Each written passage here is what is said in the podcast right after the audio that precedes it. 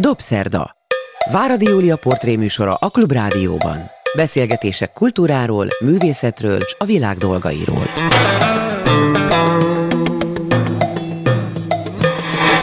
Jó napot kívánok, ez a Dobszerdai Váradi Júlia vagyok, és Kőhalmi Péterrel fogok ma beszélgetni. Kőhalmi Péterről azt kell tudni, hogy a Szegedi Tudományegyetem doktora, meg hogy a Málnási Bartok György filozófia doktori iskolát is elvégezte, tehát kétszeres doktor. Ez csak abból a szempontból fontos, hogy ami miatt mi most beszélgetni fogunk, a fő témánk Erdély Miklós. Ez valójában azt hiszem, hogy az élete jó másfél évtizede vagy talán még több átadta magát Erdély Miklósnak. És hogy ezt most értelmezzük, amit elmondtam, mert ez egy kicsit rébuszos, ahhoz mindenek előtt azt kéne elmondanunk, azoknak a hallgatóknak, akik esetleg nem tudnak, de szerintem talán a többség tudja, hogy ki is volt Erdély Miklós, és hogy miért szán rá egy fiatal ember, aki nem ismerte, nem látta, nem találkozott vele soha, életne jelentős szakaszát arra, hogy kikutassa, megtanulja, megértse, hogy ki volt ez az ember a magyar művészet legizgalmasabb időszakában. Üdvözlöm én is a hallgatókat, jó napot kívánok mindenkinek. Erdély Miklós, hogy ki is volt ő? Ahány embert kérdezek meg, természetesen erre annyi fajta válasz van. A közös halmaz az, az egészen biztos, hogy az, hogy a 20. század második felének az egyik legmeghatározóbb alkotója Magyarországon. Meghatározó, kiemelkedő, kiemelkedő, ez több, több, több síkon lehet érteni. Egyfelől persze lehet úgy is, hogy nem csupán a 20. század második felének az egyik legkiemelkedő magyar művésze, lehet úgy is érteni, hogy nem csak és kizárólag az ország határain belül gondolkodva, nem, nem ebben a szűk kontextusban, hanem a kelet-európai régióban, vagy akár ezen is túlnyúlva. És Erdély Miklósra az is igaz, a szerteágazó tevékenysége okán, szerteágazó tevékenységét nézve, hogy túlnyúlik az életműve a szűken vett művészettörténet diskurzusán jóval tágasabb térbe lehet őt elhelyezni. Hogy találkozott egyáltalán azzal a dologgal, ami Erdély Miklós, mert én azt mondanám, hogy ő nem egyszerűen egy művész személyiség Igen. volt, vagy a művészet széna egyik tagja volt, hanem tényleg egy, egy megkerülhetetlen Igen. figura volt, és olyan sokrétű, amivel foglalkozott, hogy elhiszem, hogy különböző részein a tudomány területeknek, amelyekkel foglalkozott még fiatalabb korában, hogy ott rábukkant, de hogy került elő először? Tehát miért gondolta azt, ott Szegeden, ahol azt hiszem mm. még egyetemista volt, amikor igen, ezzel elkezdett foglalkozni, hogy na ez az az ember, akit nekem jól meg kell értenem és ismernem. A történet persze a klasszikus, hogy kell, kell egy első találkozás, ami egészen személyesen eh, jelent nekem valamit. Kivel valahogy, személyes, valahogy személyesen kell kötődni, Erdély Miklóssal is nem személyesen persze, de hogy kell valami eh, személyes kötelék hozzá. Ahhoz feltétlenül, hogy ennyi időt szálljon rá az ember. Mert hogy mondjak egy másik kört, ezt lehetett volna úgy is csinálni, hogy az ember tud róla, körbenéz, hogy hol van hiátus, hol van hiány. Hű, ez az ember nagyon fontos. Nagyon fontos alkotó, még nem írtak róla az életművéről hát átfogó kötetet. Nem? és az ember kiválaszthatná kutatóként higgadt teoretikus diszkrét távolságtartással, hogy nagyon jó, akkor erre ráhasalok, megélok valamit, és az nagyon szuper lesz. Hogy, persze nem így tört, ez lenne a másik szélső eset, teljesen naív és véletlen módon. Na hogy? Én valójában nem, nem ismertem Erdély Miklóst a 20-as évem elejéig. Ne, nem hallottam róla. Szegeden nőtt föl? Szegeden születtem, Szegedre kerültem egyetemre 18 évesen. E, és persze e, e, ehhez, hogy nem hallottam róla, ez, ez sok minden hozzátartozik, hogy hogy fordulhat az elő, de hát előfordulhat. Azzal a kérdéssel, hogy Erdélyt a saját idejében hányan ismerhették a, ebben az időszakban. Mondjuk persze, Cegléden lehet, hogy éppen Cegléden, ismerték, éppen Pécset és éppen Szegeden, Szegeden is. Tehát Budapesten azok, sokan akik, ismerték, igen, azért azt hozzáteszem. Fel, Én speciál, sokan, hogyha ezzel dicsekedhetek, ez, ez csak a koromnál fogva is, meg mondjuk a környezetemnél fogva is, én elég jól ismertem őt. Nyilvánosság körein belül, melyek azok a szegmások, ahol igen, ahol ismerhették, és természetéből fakadó, fakadóan a lehetőségek korlátozottságának valahol pedig természetesen nem juthatott el Erdély Miklós. Azzal együtt egyszerre sokan ismerték, mégis számos van azért, és térben behatárolható, hogy, hogy kik és hol. Szó, szó, szó, én nem hallottam róla, és azt hiszem szerencsére, na, e, ezzel sem voltam tisztában, hogy mennyire szertágazó az az életmű, és hogy mekkora fajsúlya van. Egyszerű, banális dolog. Győrbe Győrben akkor még ment a, a média év tavasszal, többnyire akkor zajlott a média év, hogy beleesett május elsője, amikor már úgy éppen tavaszodik. Győrben a Rába parton gesztenyefák vannak, akkor virágoznak, mint a karácsonyfák gyönyörűek.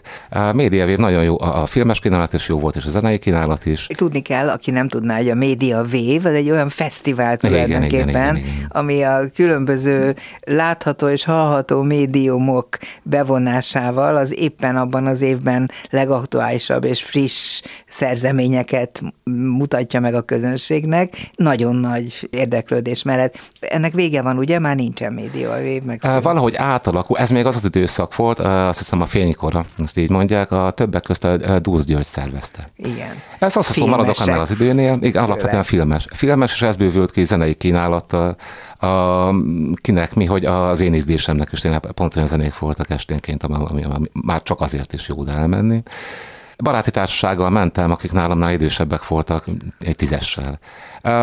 Most, ahogy telik az idő, egyre kevesebbet számít a korkülönbség persze. 20 Igen. évesen viszont még számított, hogy valaki 30 évessel bandázik, mennek együtt. Ők már más láttak a világról. A Győr mellett van egy kis település, Écs. És itt lakott akkor egy srác, Szolnoki József.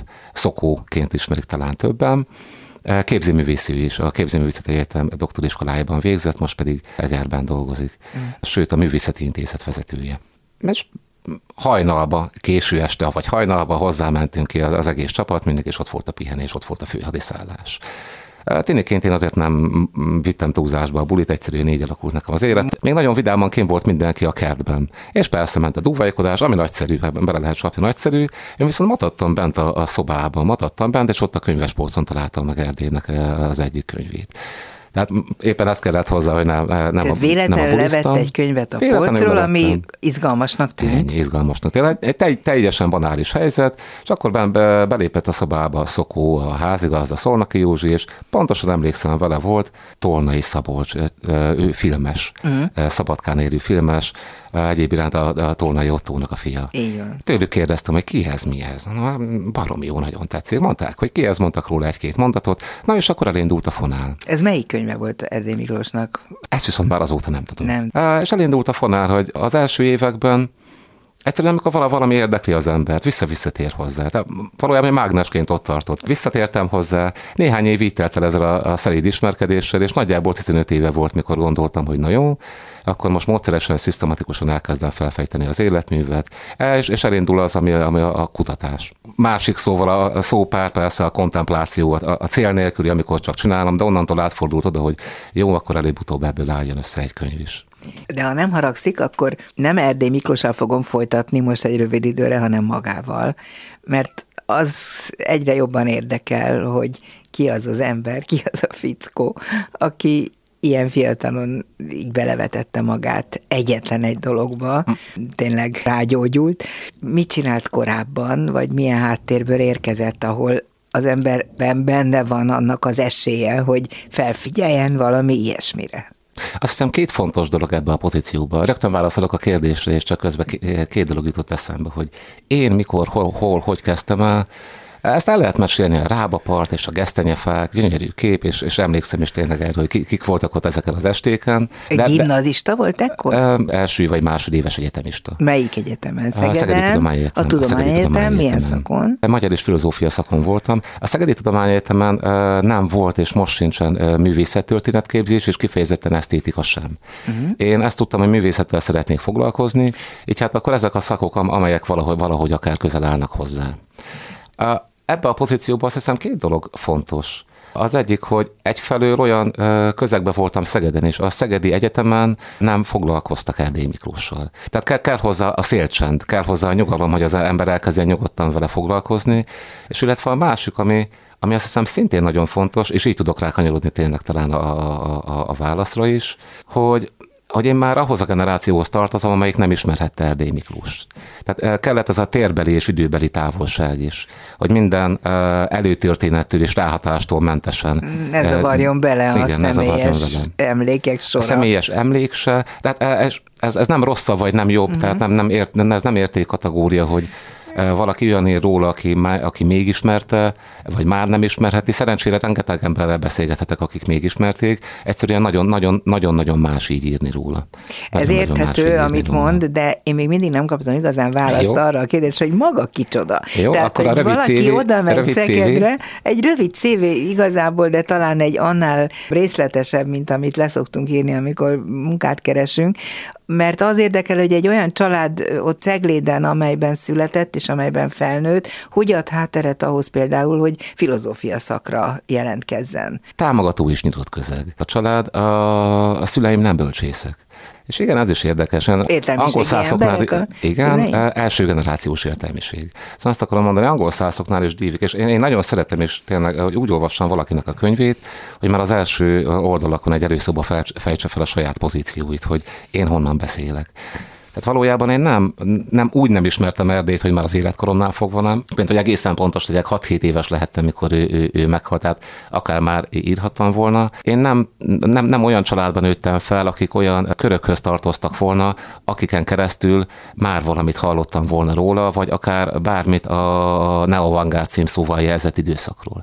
Tehát ez otthon azért mégse forgott közkézen. Otthon rengeteg könyv van, festmények vannak, de még, tehát nem is csak ebből az, egyáltalán nem ebből az időszakból.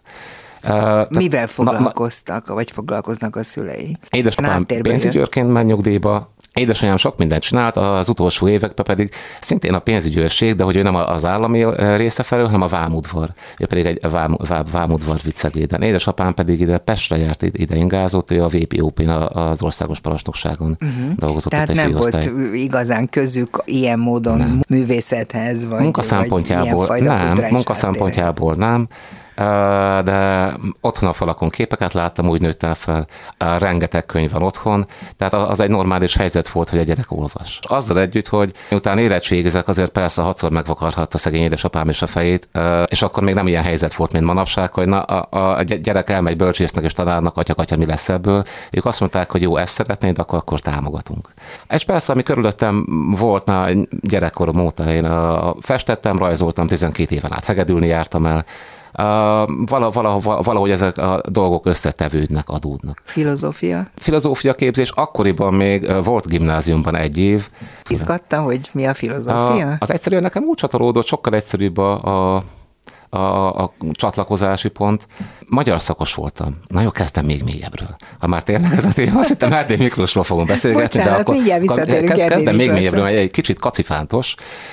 Én valójában uh, érettségi után építészként kezdtem. Aha. Nagyon köszönöm szüleimnek, hogy kibírták a váltásokat és végig támogattak. Egészen pontosan nem is építészként, hanem magas építőként Pécset. Aha. Ez a volt Pollák főiskolaként Igen. működött. Magas építőként oda kerültem be. Egy évig csináltam, és uh, nem tetszett maga a képzés. Én azt láttam, hogy csináljuk, csináljuk, de én valahogy nem ezt gondoltam az egészről. Nem uh, volt elég magas. És én már akkor azt gondoltam, hogy ez, ez, ez nem a, az építészhez képest, ez nem jogosít fel minden nemű létesítmény tervezésére. És jó, jó, jóval kötötte más órák, stb. stb.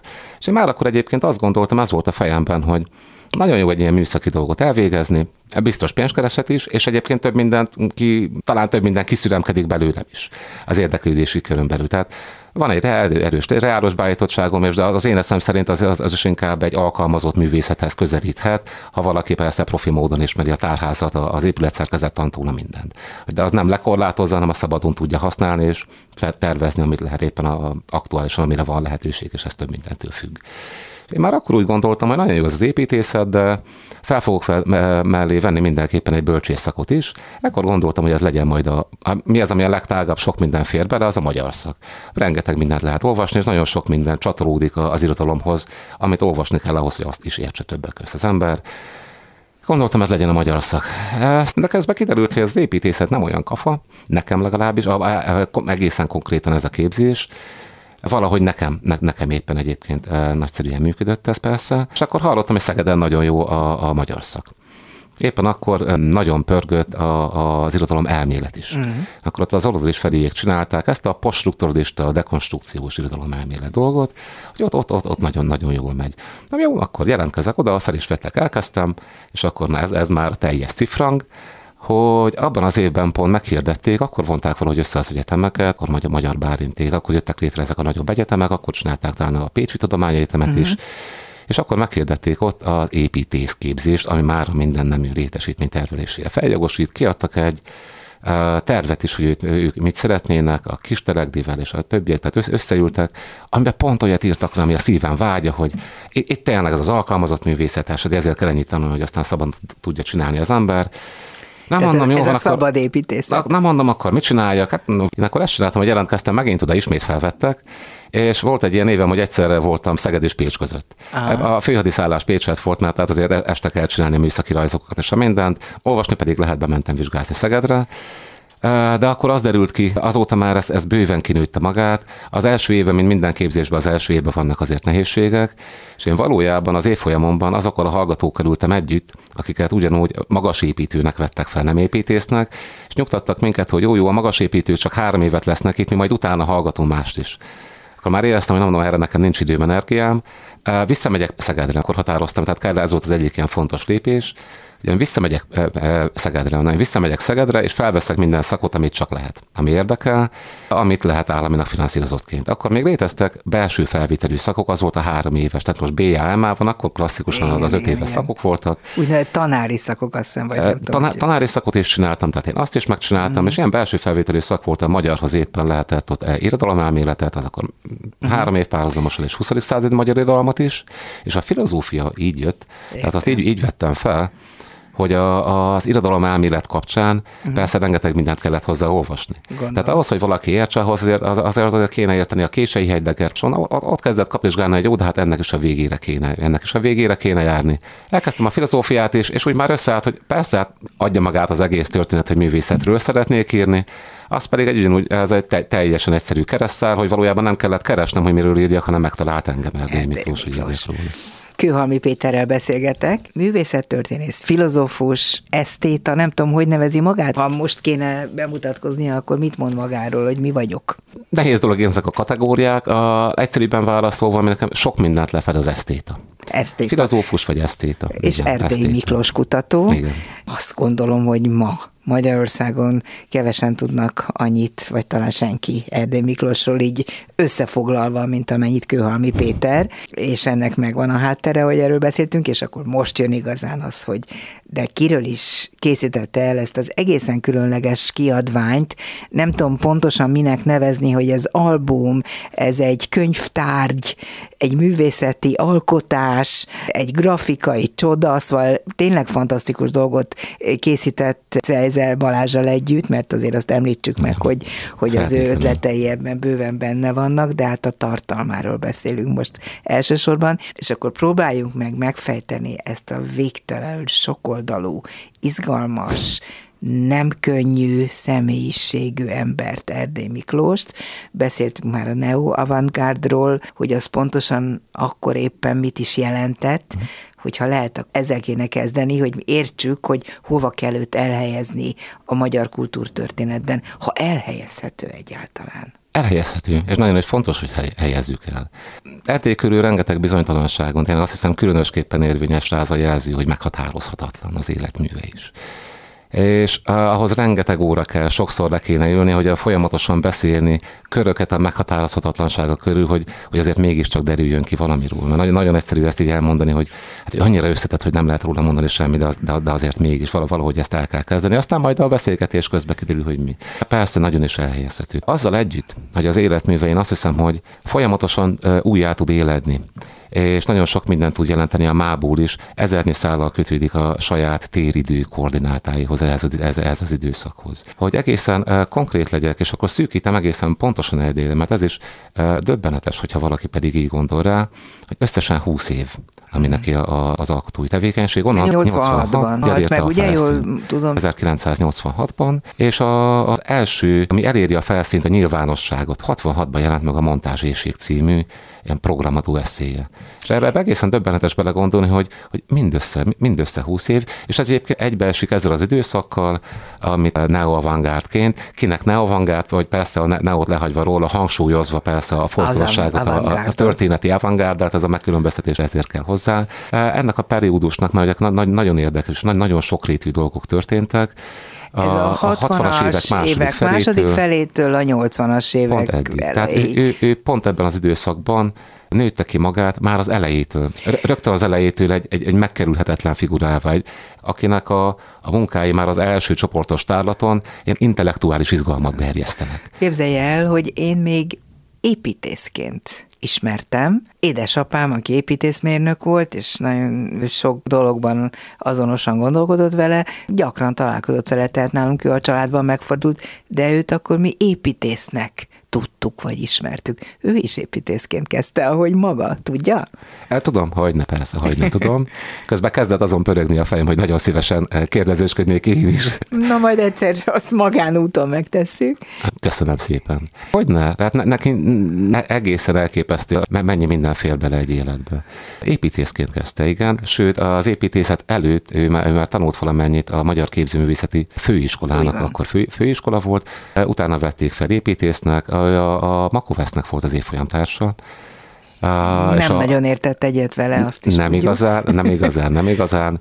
Hogy mondjam, az ő szavával valahol bukkan jegyzeteiben, ő ezt mondja, hogy hát ez az Ibus Gics, amit Makovesz csinál. Ő éppen így. Nagyon, nagyon erős, kifejező erővel bírja használni a nyelvet Erdély, ami a szövegeiből is kiderül. Egészen elképesztő, hogy tud beszélni, előadásokat tartani, ami közbe kiderül, hogy az egészen hirtelen reflexből, csípőből jövő megnyilvánulása, és milyen, milyen elképesztő nyelvi leleményességgel, és milyen, milyen koncentrált elővel tudnak sütni és átadni valamit. És, és csak ezért bátorsággal. És persze, Én azt gondolom, ne haragudjon, hogy most itt közbevágok, pedig tényleg nem vagyok erdély tudós, csak a emlékeimből szívom ezt Igen. így elő.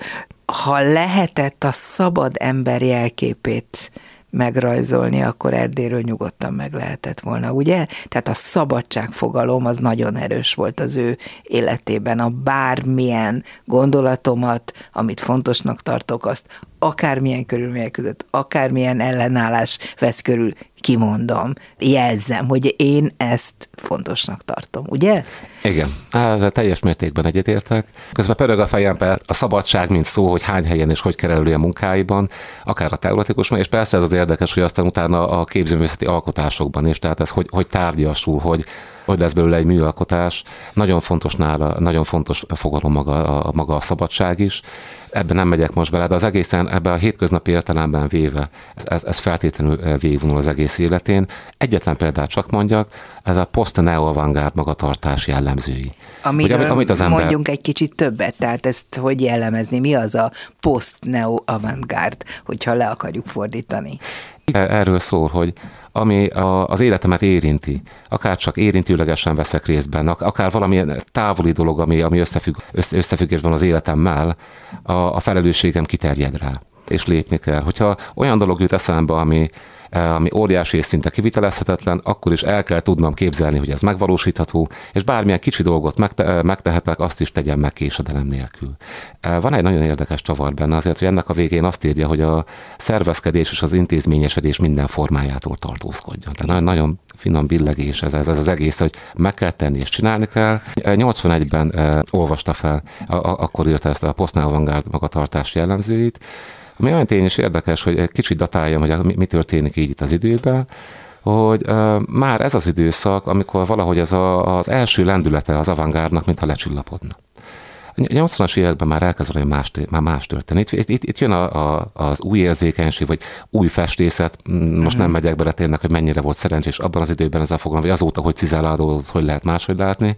Minden esetre visszajön valami érzékiség ebbe a nagyon eliminált, konceptuálisnak nevezett dologból, amikor igenis fontos lesz a tárgyas útforma. Ez az Egy, új szenzibilitás, ez az új szenzibilitás. ahogy Igen, igen, Hegyi Lórántal is. Igen. Igen. Tehát 81, itt vagyunk, pont itt vagyunk, de ekkor rendezi meg a Beke László posztkonceptuális tendenciák címen egy kiállítás sorozatot csinált, és éppen 81-ben van az egyik állomás, a Kemény és Lágy, ahova az erdély körüli fiatalok akkor már az Indigó csoporttal éppen volt egy kiállítás.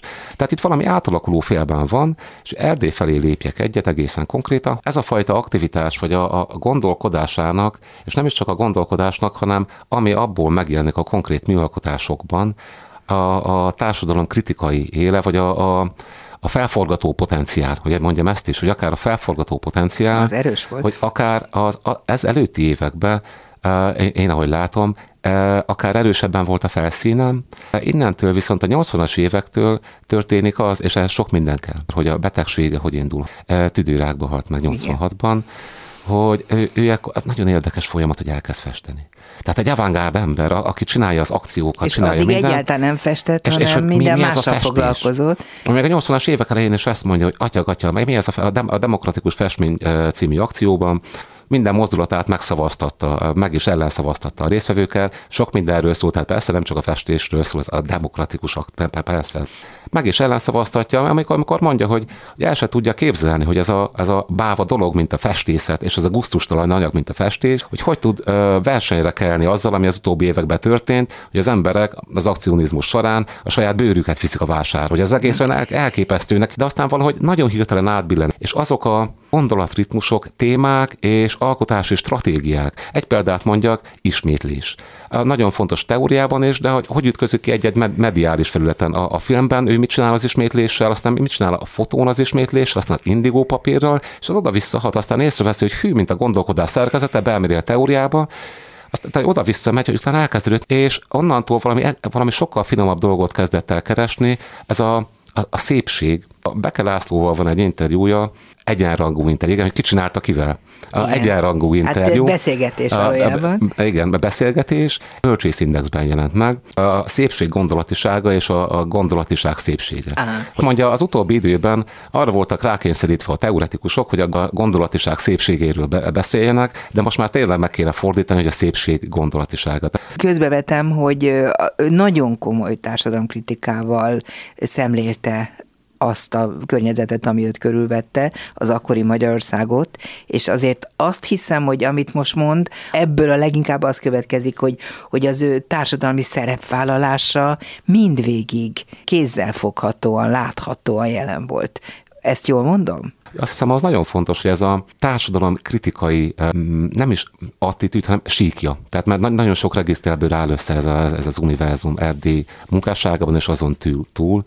Hogy ez, ez, ez persze nagyon-nagyon fontos. Ez nagyon fontos, de ez olyan tényes, hogy ez leszüremkedhet egészen a mindennapokig. Mm. Tehát azt mondja, hogy a, a művészet persze lehetőséget ad arra, hogy eh, ki forduljon valami, valami más mutasson, mint ami mindig addig volt, és ezt át lehet fordítani a mindennapokba. Az ember a mindennapi megcsontosodott áldatlan élethelyzetekből valahogy, valahogy, valahogy ki lehet szabadulni, valami újat, igen, ami persze, tovább, ami persze akár lehet a társadalmi változás letéteményese uh-huh. is, amit, amit tényleg fontos, és ezt, ezt feltétlenül hozzá kell tenni. Ennek az időszaknak a recepciója, mikor indult ennek a feldolgozása, érthető módon és több szempontból érthető módon, az egyik központi fonális narratíva, ami kiemelődik, ez az ellenkulturális szempont, hogy mennyire bír politikai felforgató erővel. Hát erős szá- lehetett ez a politikai felforgató erő, mert nagyon féltek tőle.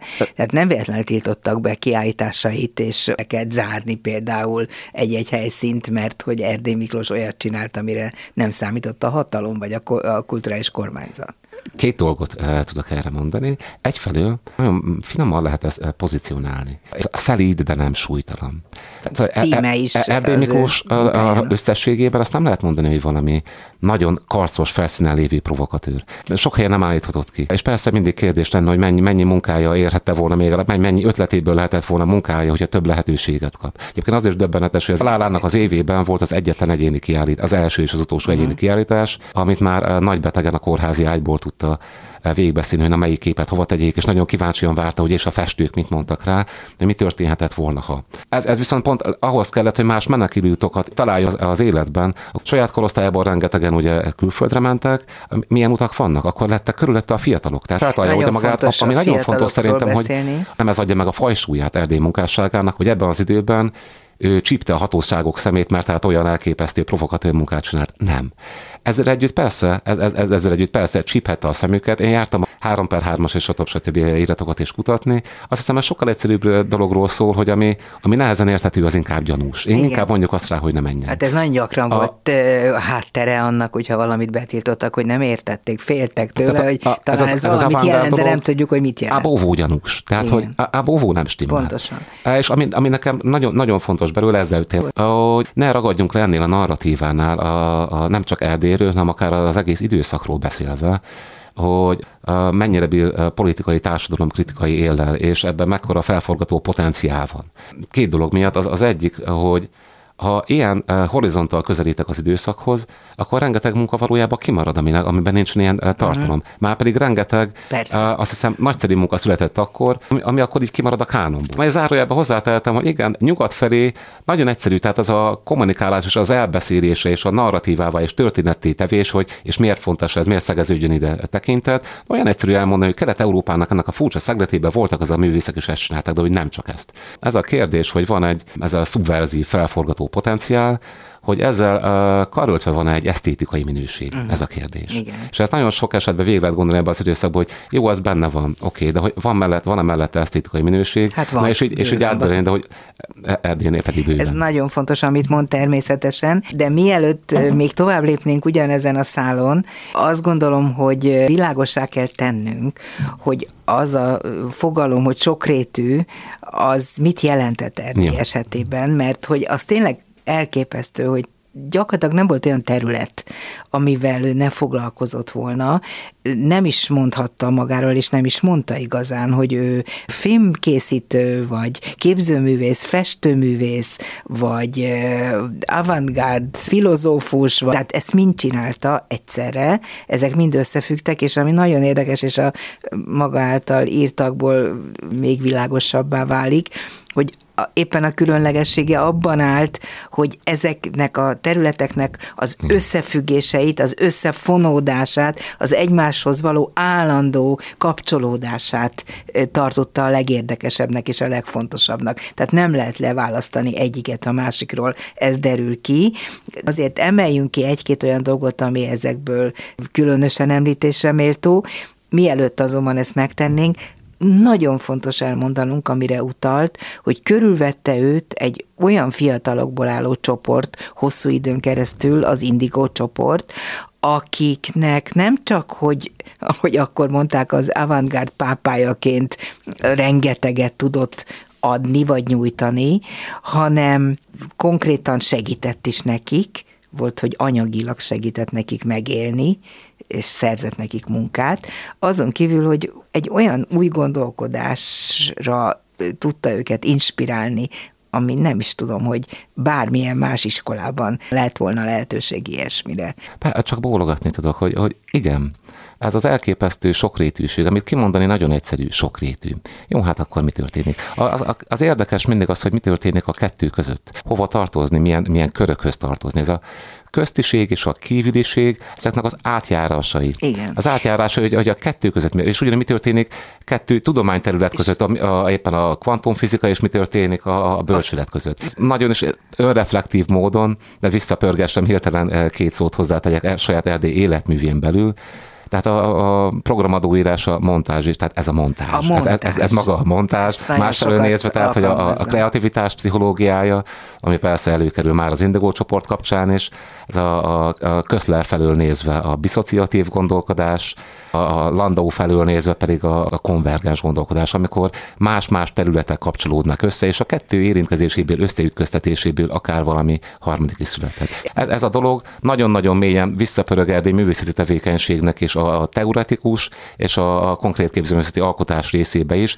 ami valójában őt, mint egész embert e, körbeveszi. Ez az elképesztő sokrétűség. Hogy kicsit kifejtsem, hogy a hallgatók közül is biztos többen vannak, akik már ismerik Erdély Miklóst, de hogy tényleg mekkora ez az, az a mediális sokrétűség és a gondolati sokrétűség. Tehát milyen elképesztő sok mindennel foglalkozott, beszélni kell a, egy, egyfelől filmjeiről, fotómunkáiról, hangjátékairól, ami az előbb szóba került, nagyon érdekes, hogy hogy kezd egyáltalán ezt a kései festészetéről, grafikáiról, rajzairól, különböző tárgyi mont, vagy anyagmontázsairól inkább így mondom, vagy anyagkollázsairól és kollás tablóiról, és egy Kaprovi megközelítéssel egészen kis objektektől a nagyobb talláció environment, ami egészen belakható tér, az akciókig. Tehát a, a képzőművészetnek és a filmnek szinte minden részét belakja, és ezek között nem nincsen cezúra e, a gondolkodásába is itt sem, ami pedig a teoretikus része. Az pedig azért interdisziplináris vagy transdisziplináris. Ezt szoktam volt elmesélni a hallgatóknak. Szegeden éppen van egy nagy eh, szabadpolcos könyvtár. Jó néhány éve épült, kicsit pláza hangulata van, de szabadon a polcról lehet kivenni a könyveket három épület. És az de els... nem az egyetemen, hanem... De, de ez az, ja, egyetem, az, az, az egyetemnek a központi könyvtára. És az első emeleten vannak éppen az irodalom, és de ott van a filozófia, esztétika, mindegyiknek a saját besorolása. És azt szoktam nekik mondani a hallgatóknak, hogy ez, ez a, az interdisziplinaritás ott kezdődik, hogy ne csak egy emeleten belül mozogjunk, hanem ne csak horizontálisan, vertikálisan, és menjetek fel a harmadikra, ott megtaláljátok a természettudományt. Mert hogy Erdély Miklósnál, ugyanígy címszavakban, hogy, hogy tegyem hozzá, ami megjelenik munkáiban és a gondolataiban, és hogy Erdélyhez nem elég ismerni a az időszak művész, tehát ha valaki elkezd vele persze foglalkozni, hogy tudja kontextualizálni az időszak művészetét, ennek a megközelítés történetét is, és persze első körben a, a, az európai bölcselet hagyományát. Ebben az időszakban uh, volt a búmja a Magyarországon is, a strukturalizmusnak, poststrukturalizmusnak. Így, így mondjam, ezen a nyelven is próbálja Erdély kimondani, el, elmondani, hogy, hogy, hogy mit csinál hanem legalább úgy nyitni kell a, a természettudomány legkülönböző előterjesztései. Erdélynél egyébként, ami talán legsűrűbb mag, ez a kvantumfizikának a sűrű 20-as évei. Döbbentes, mennyit tud erről. Eisenstein, neki pedig nagyszerűek a könyvei, mindenkinek csak ajánlani tudom. Tehát ők nem szakbarbárok voltak, ők ültek, filozófiáról beszélgettek, és minden más. Közérthető nyelven és, írták meg, és, és ezt Erdély nagyon jó De az is hozzátartozik, hogy ebben az időszakban más volt még egy, egyfelől a, a tudományos ismeretterjesztés is más volt, uh-huh és talán nyitottabbak voltak az emberek a természettudomány felül is. Abban az időszakban, amikor történik egyszer csak egy olyan, hogy valaki holdra száll. Tehát és most már többen vannak úgy, hogy ugyan már hagyjuk, ez nem rám tartozik. Tehát a természettudomány, amit az előbb említettem, a kreativitás pszichológiája, amit ő ismertett, és én is így próbálom írni a könyvet is, hogy segít szövegként több olyat használjak, amelyeket ő is ismerhetett, és azokat vissza is fejtem, mm. hogy miért. Ami még nagyon fontos nála, két dolgot mindenképp hozzáteszek a szakralitás. A szakralitás, Igen. a zsidó-keresztény hagyomány, itt a zsidó hagyományon belül a, ráadásul a hászi zsidó hagyomány, nem kezdek hosszan mesélni róla, ami ugyancsak azt lehet mondani, hogy ez egy általános szimptóm ebben az időszakban, hogy persze bumja van a zen buddhizmusnak is, hogy nála ez is, és nagyon érdekes, hogy hogy szervül ebbe az, hogy mit talál meg belőle, ami, ami mégis az övét.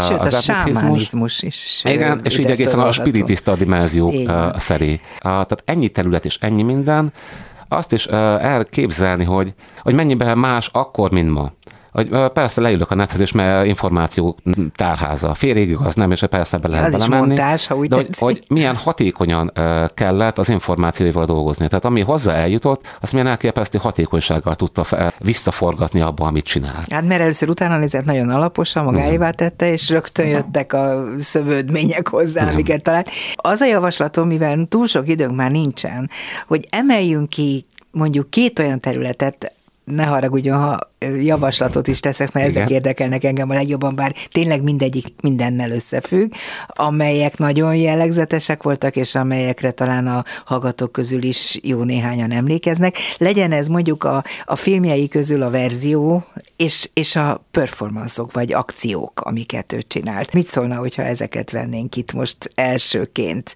mikroszkóp alá? A verzió az egy olyan filmje, ami nagyon sok minden letapogatható mind abból, amiről eddig beszéltünk.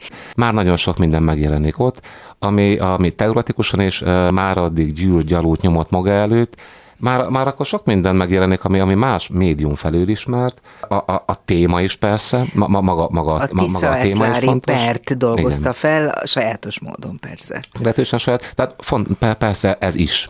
Azért óckodtam egy pillanatra, ha, ha már ennyi időnk van, nagyon veszélyes dolog egy-egy munkát kiemelni. Egy, egy én ekkora tudom. De hát sok mindenről nem is tudunk beszélni. De ezért nagyon jó, hogy nem, nem én emeltem ki, ezzel beszélgessünk, ha, ha nem nekem kell kiemelni kettőt, perc alatt, így, így akkor nagyszerű lehet róla beszélni. ezt a két területet. Én, és nagyon fontos munkák, tehát ezt az aláhúzom én is, és ha bár most nem látszik, de lenne bólogatok rá sűrni, hogy na, nagyon roppant fontos munkák ezek.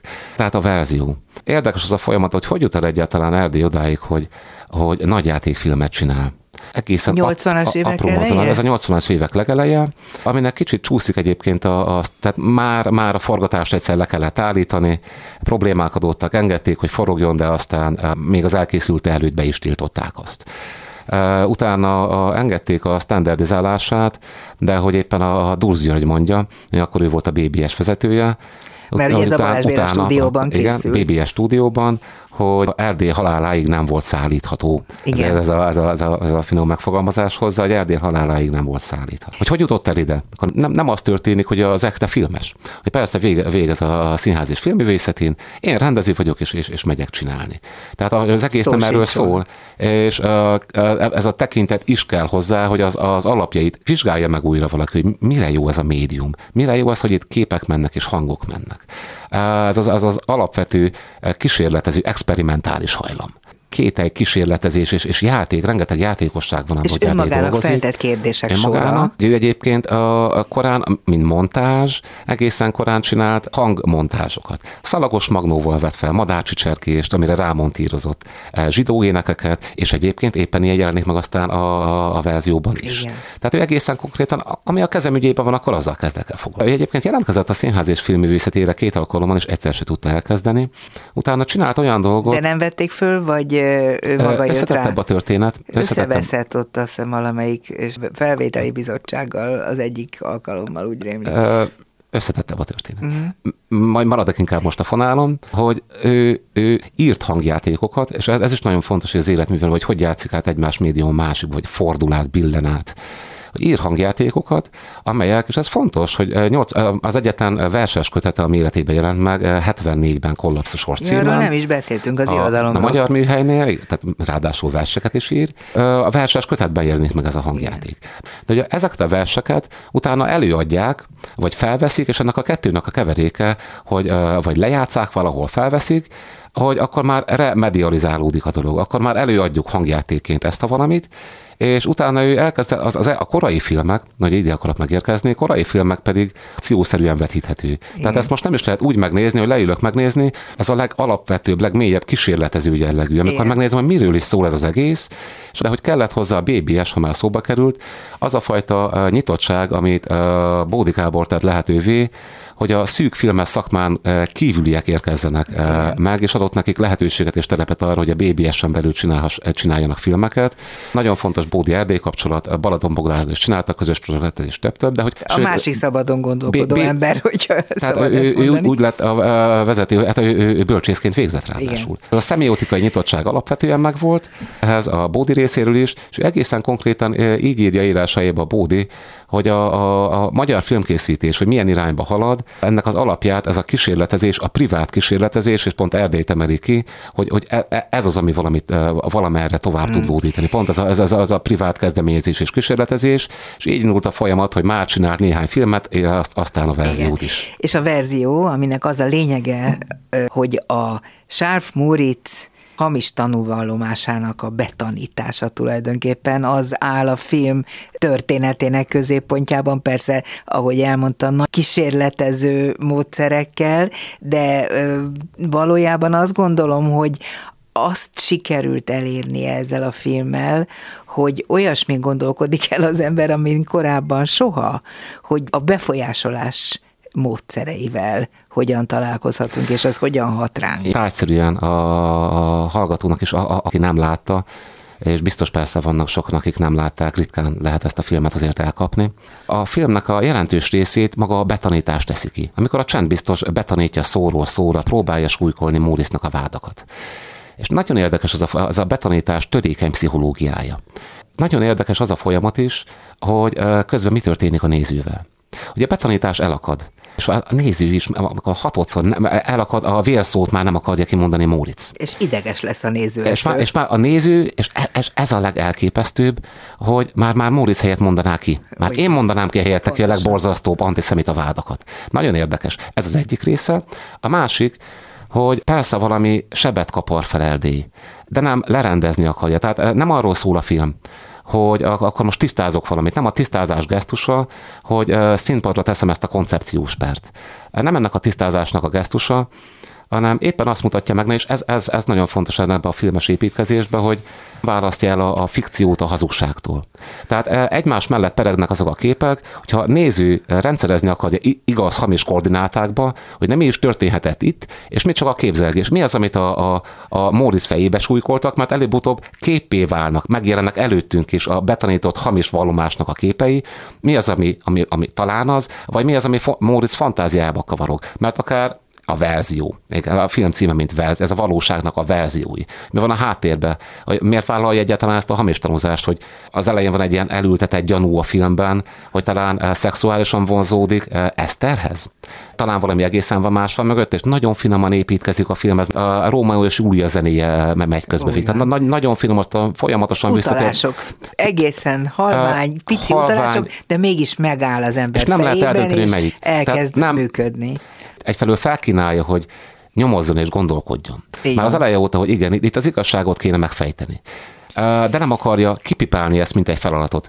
Erősebb szóval a megbocsáthatatlan, és ez, ez, ez az antiszemitizmusnak a szinte lélegözetvétellel hmm. történő terjedését nem megmagyarázni és kipipálni, kipipálni akarja, hogy oké, okay, találtunk rá egy magyarázatot, és, és arra is, hogy ott mi történt, hanem szinte átélhetővé teszi azáltal, hogy engem is el, a nézőt is elbizonyít, hogy valójában mi történt, és, és, és mi, hát mi nem jön be megint az, hogy az itt interdisziplinaritás, hogy a filozófia, mennyire könnyen leszünk ennek áldozatai, és akkor most még nagyon röviden tudunk beszélni talán az ő első akciójáról, Igen. amiről nagyon híres, és ez tényleg nem sokan. Ez az őrizetlen pénz az utcán. Ja, hogyne, hogyne, hogyne. Ez hogy is volt? Tehát Erdély, amit ő csinál, ez akciónak. Másik irányból, a Szent Az éppen happening. A, a szakma mit gondol róla is említettük, pedig őt is kellett volna. Rengeteg nevet, Erdély ők, kapcsán rengeteg nevet. Rengeteg név, de azért őket kettejüket együtt mindenképpen ismerni Már hogy említett éppen a fiatalokat, kell, rengeteget kellene, tehát a, a Pilinszki más-más területről, más-más tényleg Erdélykről elképesztő kapcsolatháló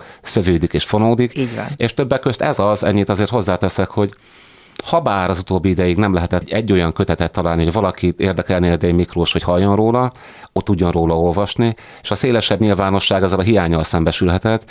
Erdély pont ezen az elképesztő kapcsolathálón át ilyen döbbenetes intenzitással tud hatni mind a mai napig. Hogy akció, ő ezt mondja, hogy ő többnyire én sokszor van hogy van egy kiállítási tárgya, hogy akkor kiáll, szöveget ír hozzá, és azt elkezdi mondani, mint akció. Tehát az egyszerre annak a műalkotásnak a része, és egyszerre a legteljesebb értelmezése. És azt mondja, hogy itt mindig egy gondolatból próbál kiindulni, és azt valahogy kibillenteni, egyszerre magyarázni azt, amit csinál, és azt is más oldalára átbillenteni. Tehát valami nagyon sűrű viszony van a saját dolgaival. Konkrétan az őrizetlen pénzre térve pedig ez 1956. 56. októberében? Hogy, úgy. hogy is volt ez? Budapest több forgalmas pontjára többet magával ládákat tettek ki, amit lehetett találni, többnyire előszeres ládák voltak ezek. Fölébük egy-egy plakátot függesztettek ki, ebbe belefűztek egy-egy száz forintost. És így gyűjtöttek pénzt a, a, a mártíroknak. A, az Tehát akció... ebből a ládá, ezekből a ládákból lehetett, lehetett pénzt dobni, a, oda tűzött százas, az csak jelezte, hogy ez egy pénzgyűjtő láda.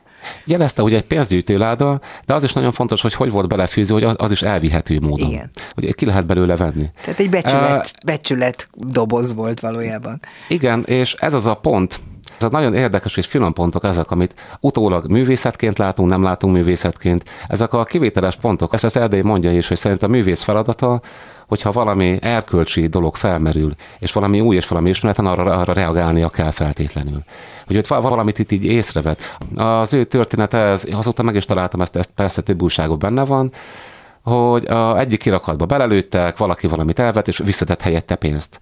Tehát a, az a forradalomnak a tisztasága. Nem, a szöveg ez, hogy a forradalomunk tisztasága megengedi, hogy így gyűjtsünk a mártírjaink családjának és itt, és itt keverednek a gesztusok, tehát nem lehet egyszerűen válaszolni arra, hogy itt, itt mi keveredik össze. A forradalmi közérzületnek a, a, a, itt pont egy felszabadultabb érzés volt, hogy ez keveredik a, a művészeti műfajok bevett határainak a feszegetésével, hogy az egyik a másik hogy támogatja és lendíti tovább egy, egy, egy következő irányba. Ami még fontos ebből, inkább errefelé kanyarítom egy picit.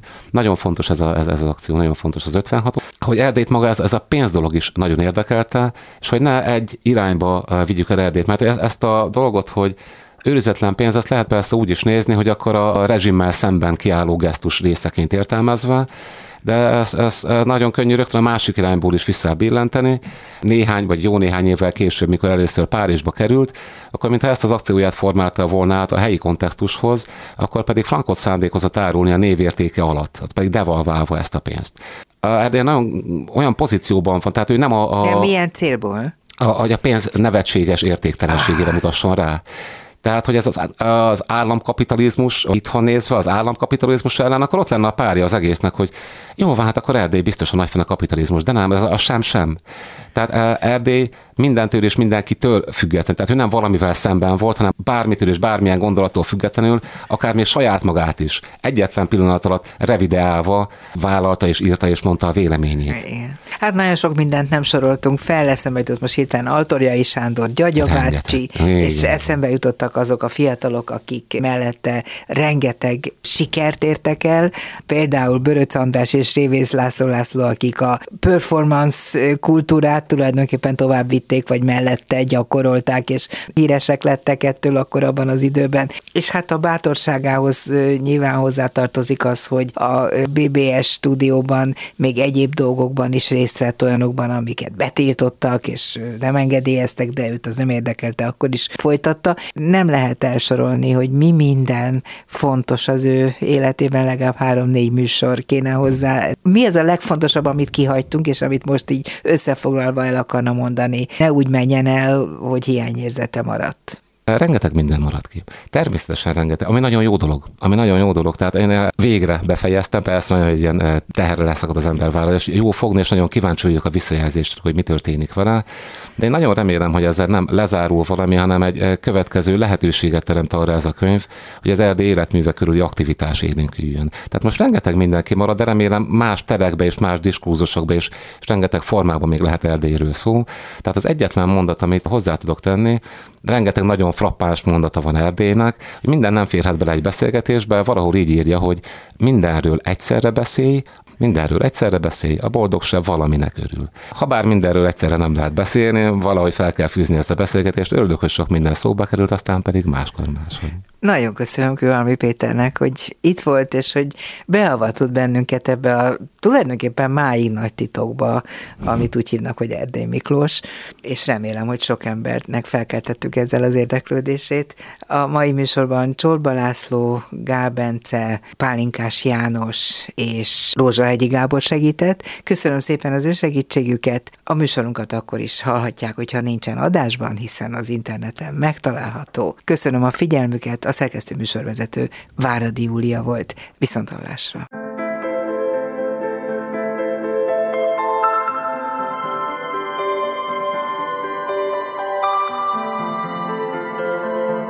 Ez vagy te. Ezt tudod te. A semmi, aminek nincs mit tudni, annak a tudata. Ez vagy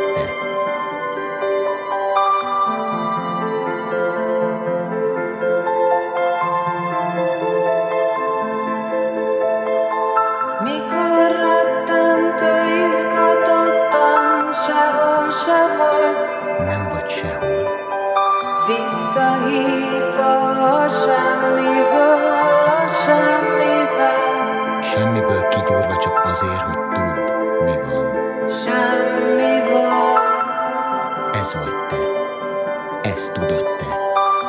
A semmi, aminek nincs mit tudni, annak a tudata. Ez vagy te.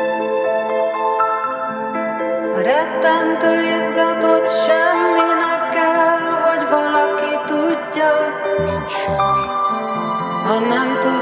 senki, hogy nincs semmi Az lenne az igazi semmi semmi hatalma lehetett volna a legtotálisabb, és egyben a legszerényebb hatalom.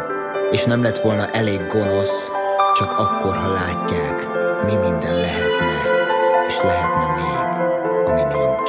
Soha se volt, de lesz A róla való tudás és a nullával egyenlő, ezt még tudni kell.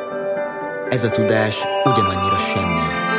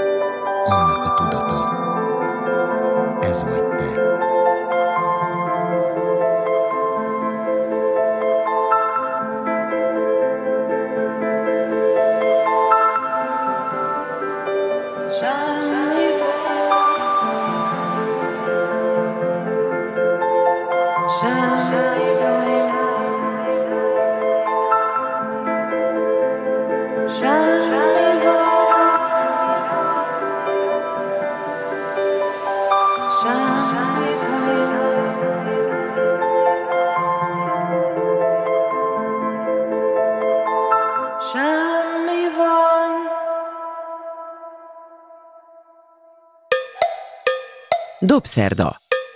A világ dolgairól beszélgetett vendégével Váradi Júlia.